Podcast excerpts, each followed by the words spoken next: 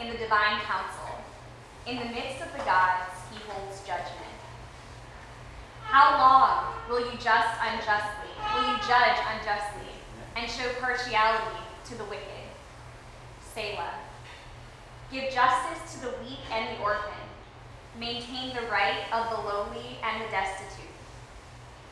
Rescue the weak and the needy. Deliver them from the hand of the wicked. They have neither knowledge nor understanding. They walk around in darkness. All the foundations of the earth are shaken. I say, You are gods, children of the Most High, all of you. Nevertheless, you shall die like mortals and fall like any prince. Rise up, O God, judge the earth, for all the nations belong to you. And a reading from the Gospel of Luke. Jesus replied, A man was going down from Jerusalem to Jericho, and he fell into the hands of robbers who stripped him, beat him, and went away, leaving him for dead. Now by chance a priest was going down that road, and when he saw him, he passed by on the other side. So likewise a Levite, when he came to the place and saw him, passed by on the other side of the road. But a Samaritan, while, tra- while traveling, came near the man, and when he saw him, he was moved with pity. He went to him and bandaged his wounds, pouring oil and wine on them. Then he put the man on his own animal, brought him to an inn, and took care of him. The next day he took out two denarii, gave them to the innkeeper, and said, Take care of him, and when I come back, I will repay you whatever you spend. Which of these three do you think was a neighbor to the man who fell into the hands of the robbers? He said the one who showed him mercy. And Jesus said, Go and do likewise.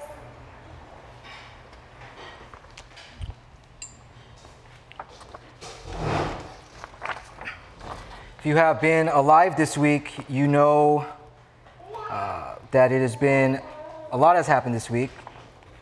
That there were the murders of Alton Sterling and um, Philando Castile, and the killings in Dallas, and the eruption that usually happens with these things on social media and on the streets, protests last night. Uh, in Chicago as well as other places. If you've done your due diligence, you have read a lot of things about this because many people are writing about it right now. And so I have read a lot of things about what's been going on. And some of them are really good and some of them are not so good. Uh, today, for what I wanted to offer you, is not some sort of think piece from my mind about what this means. Uh, but I wanted to speak about my convictions about what it means to uh, view things like this in a quote unquote Christian sense and how that relates to God and these stories and these communities that we gather in. And so, the first thing I want to say is this.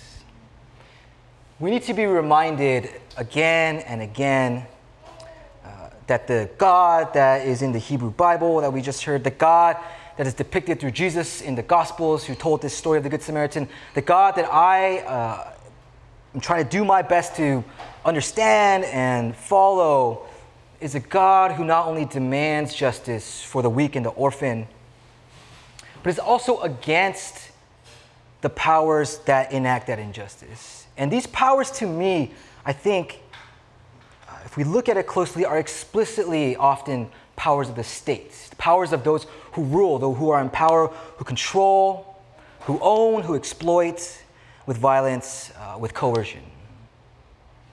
This is a point that's often sort of overlooked in a lot of Christianity in America. I do not understand how that could be the case, how you could de- how you can deny that when the central story of this gospel of Christianity is the death the execution, right, of Jesus at the hands of what is a ruling empire using military force to occupy and control the masses for the sake of powerful people. That is the very thing from which this comes. The Christian Messiah didn't come to overthrow that occupying force in a political way that maybe a lot of people hoped the Messiah would. And sometimes I've wondered to myself, like, wouldn't it have been better if Jesus was like a military hero person who like came and conquered and uh, was thinking a lot about Game of Thrones as I was thinking about, but something like that, you know, and I realized that continually I come to the answer, I'm convicted that the answer is no. Because there's something necessary to the gospel, the Christian idea, uh, that our work is not about becoming the state, but of subverting the state. For the sake of love, of justice, and being done with the backing of communities that also love and serve justice, not with the force that exerts pressure on our bodies and our minds. I am truly upset, sad today, knowing that there are like a lot of churches out there who preach today uh, and talked about the tragedies that have happened and how terrible uh, these events have been but yet will not talk about systematic racism or oppression, who give uh, these, these forces that give legitimacy to violence against black bodies specifically. Because these places may be unwilling to go deep enough to see that injustice goes right to the core, to the root, to the heart of this country and ourselves. And when I think about that, I get even uh, more incensed, I just want to rip off my shirts if I was strong enough to do so. When I think about preachers out there, and I'm going to critique my own kind here because I want to, uh, who want to go out there and talk about things like all lives matter? That preach something like all lives matter, who, uh, if they looked at the Bible, would see God calling specifically for things, for the orphans, the, uh, the widows, the weak, the poor, the sick. Right? That naming those things is important.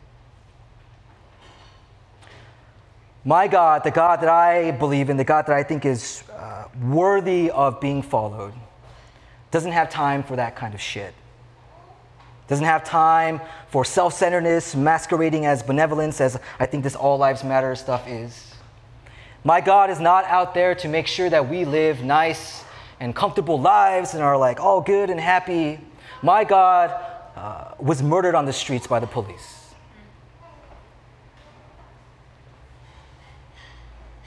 My God didn't die for my sins. My God died because of my sins. And the sins that we have today of hatred and violence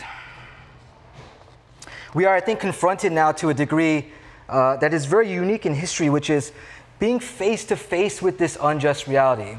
You guys know who Larry Wilmore is. He is the host, he's a comedian of this show called The Nightly Show.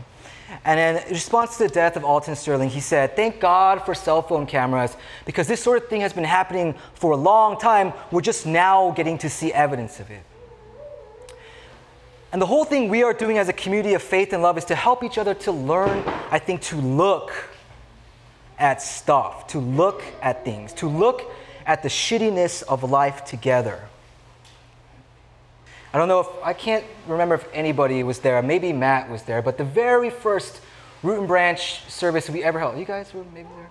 The very first Root and Branch service we ever held, uh, I think Andrew might have preached, I don't remember, but the message was looking at the shit of life together. That's how we built this community on. The first thing we said as a mantra for what we're about is like, we are a place where we're gonna look at the shit of life together. Because life can be super shitty. It's our tendency, I think, to look away from that stuff. You know, it's ugly, it's gross. Biologically speaking, evolutionarily given, we are repulsed by our own feces because I guess if we liked it, we might eat it as some species do and uh, become sick. So we've been trained uh, to not eat these things. But to learn to love is to learn to look at this stuff, I think. In the Good Samaritan story, I'm struck by the phrase that's attributed to these people who passed on by, right? It says, When he saw him, he passed by on the other side. They saw what was there in front of them, and they're like, I can't, I can't deal with that. And so they moved over to the other side and kept walking. Maybe if they had actually kept walking on this path, and the path was very narrow and there was nowhere to go, and they walked by this person who was beaten and bloody on the street and had to look at them in the face, they might have helped. And again, this is a priest, a Levite, which is also a, basically a priest, who I'm guarantee you had teachings about helping the less fortunate that maybe would have been enacted in them if they looked at this person in the face. If we are going to act and do good, we have to look at shit. We cannot pass by the other side of it. And it's true for each other in our lives in a space like this, but this is today, I specifically mean it for the pain uh, for our brothers and sisters in the black community that we look at the shit that is going on right now. Maybe we have to train ourselves. If you're like a type A weirdo, you have to put it in your calendar to do so. Uh, make it a spiritual exercise for you. Whatever you need to do, however you need to be motivated, we need to look. I've read, like I said earlier, a lot of these tweets and articles and think pieces over the last five days. Uh, so much so I feel like I'm running out of stuff. I don't like I go on Facebook. I've like I read that, I read that, I read that. But there's more to know. There's always more for me to feel, for me to look at. And don't get me wrong, because I watched a lot of dumb YouTube videos over the last five days as well. I was looking at a lot of this Pokemon stuff that's been going on, being very confused by why anybody in their right mind would do this thing. Sorry if you are one of those people. Um, I listened to the new Blink 182 album that came out and just like thought about my high school self a lot. Distractions, they come. But I had to come back every time and force myself, like, dude, you stop, come back, look at it, look at it again. Sometimes these are mere distractions, but distractions in the wrong moment can be matters of life and death. In the other reading we had today from Psalm, we are put in the middle of this trial. It's quite the scene. God is sitting in this seat of judgment, ready to sentence other gods who have gathered there. These gods who have judged unjustly, who have shown partiality to the wicked. These gods who have violated the very essence of creation itself, such that the text says the foundations of the earth are shaken. To ignore the rights of the lowly and destitute is an affront against who we are.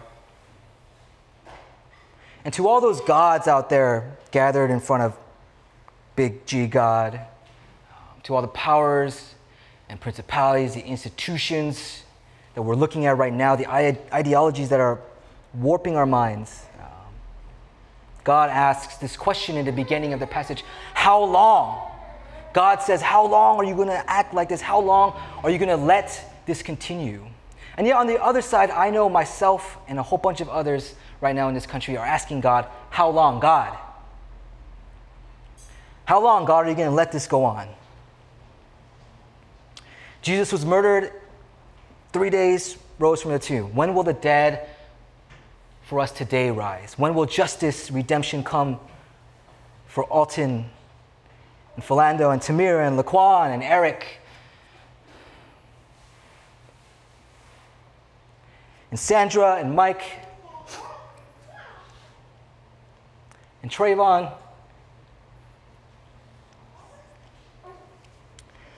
And so many others that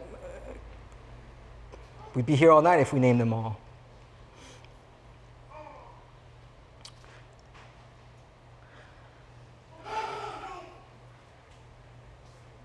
That we look at God and we say, How long does this have to go on? I don't want to spend my time here, obviously, uh, sort of smoking my pipe and pontificating about the mechanics of divine intervention or what prayer does right now, because I don't think this is the time or a place for that. Except, I do want to say and offer this idea that these questions that we raise to the heavens, and the way that those questions come back from the heavens to us, they can be answers for one another in a way. It's a circular thing, logically speaking, but the circle itself is a tonic for us. It's a, it's a balm for our wounds. The lament that we hear in uh, the Bible and from our own voices and from the people we know, the songs that we sing out of our pain, these are expressions of our grief and our fear and our confusion. It's uh, a poetic way for us to express something that is otherwise almost ineffable, so difficult to get out. And God answers poetically as well. But that doesn't mean that the poetic nature of this uh, denies the reality and truth. Because that, my belief is, that sort of subtle language is actually the biggest truth we have. And so that means when we ask the question, how long, and it comes back to us, how long, we know from that what must be done. That the answer from our own, the answer comes out of our own question. And the question that comes back to us shows us that we answer it by taking down these very gods that the big God has judged in this passage. Now, this seems like an evident thing, right? We have to make this change happen. And yet, I don't know that it is that evident for a lot of people, right? I read an article after the Orlando shooting, a friend of mine sent to me. Uh, it was called Five Ways Christians Can Respond to the Orlando Shooting. And the five ways were this pray, pause, grieve, love, hope. Those are all fine things I'm not saying that there any of them are bad, but where was stuff like fighting homophobia or telling uh, our LGBTQ brothers and sisters that we love them, that their lives matter, or that uh, we need to engage in actions that help curb gun violence, or even something as simple as donating to the families of those who were killed. Where was that stuff in the uh, five things. I mean, well just said eat, pray, love. You know, that's how much it upset me to read that. I, we are not called to walk by that body and look at it on the ground and do everything but actually help that body out. We need to pick that body up the way that the Samaritan did. We ask God how long, and God answers how long. And in that is our answer our motivation to act, to make something happen. And now, usually during this time at dinner church, we would have a discussion of some sort, uh, raising a question about what was said. But I felt it was more important today for us to take time to uh, pray together. And I'm not saying we're in the sense that we're going to all pray together right now, that everything will be okay, that God will make things better. We're going to pray something very specific, which is to ask how we individually, I, you, can participate in that. So I'm again asking us here right now, we're going to take a minute, some time, a couple minutes, in prayer and reflection, meditation, whatever the hell you want to call it, regarding what you can do for the work of justice and the lives of black people in this country. I don't have an answer to that question. That's, you know, again, part of the things that I've read this week is a lot of articles about what you can do as an ally or something like that, right? And some of them conflict. I, I don't know. I don't have a good answer. I'm confused as myself. But um, I know that it's a question we have to ask ourselves. If I can add, offer one thing, though, what I would say is this I encourage all of us to do the practice of exhibiting love and empathy for our black brothers and sisters uh, who are out there expressing uh, their pain their grief on your social media, on the street, in protest, in private conversations. Uh, If we are not part of that community, we cannot know the depths of that, the reality of that pain for them. It's not our job to tell them to chill out. It's not our job to tell them uh, or ask them, like, what can we do to help? They have a lot going on. It's not their job to be uh, instructing us in that way. Myself, I'm a person of color. Um, but that doesn't, that doesn't mean I know what they're feeling. I can't imagine what it's like to see videos of people, my people, being killed in such a way. Every time I see a Korean woman over 50, all Korean women have the same short perm hairstyle, uh, and they all look like my mother to me. And when I see one, whether it's down the street or I meet a friend's mother, like she is like a mother to me. And I imagine what it would be like to see uh, my people like that. We can't know what it's like for our, uh, our brothers and sisters out there. So, one thing we can do is show them love, show them understanding, um, be with them. So, we're going to sing. Sarah and I are going to sing a song. And as we do that, again, I'm inviting you take this time to think about what it is that you can do, how it is that you can help, how it is that you can be part of changing this thing that I believe is God's will for us to change.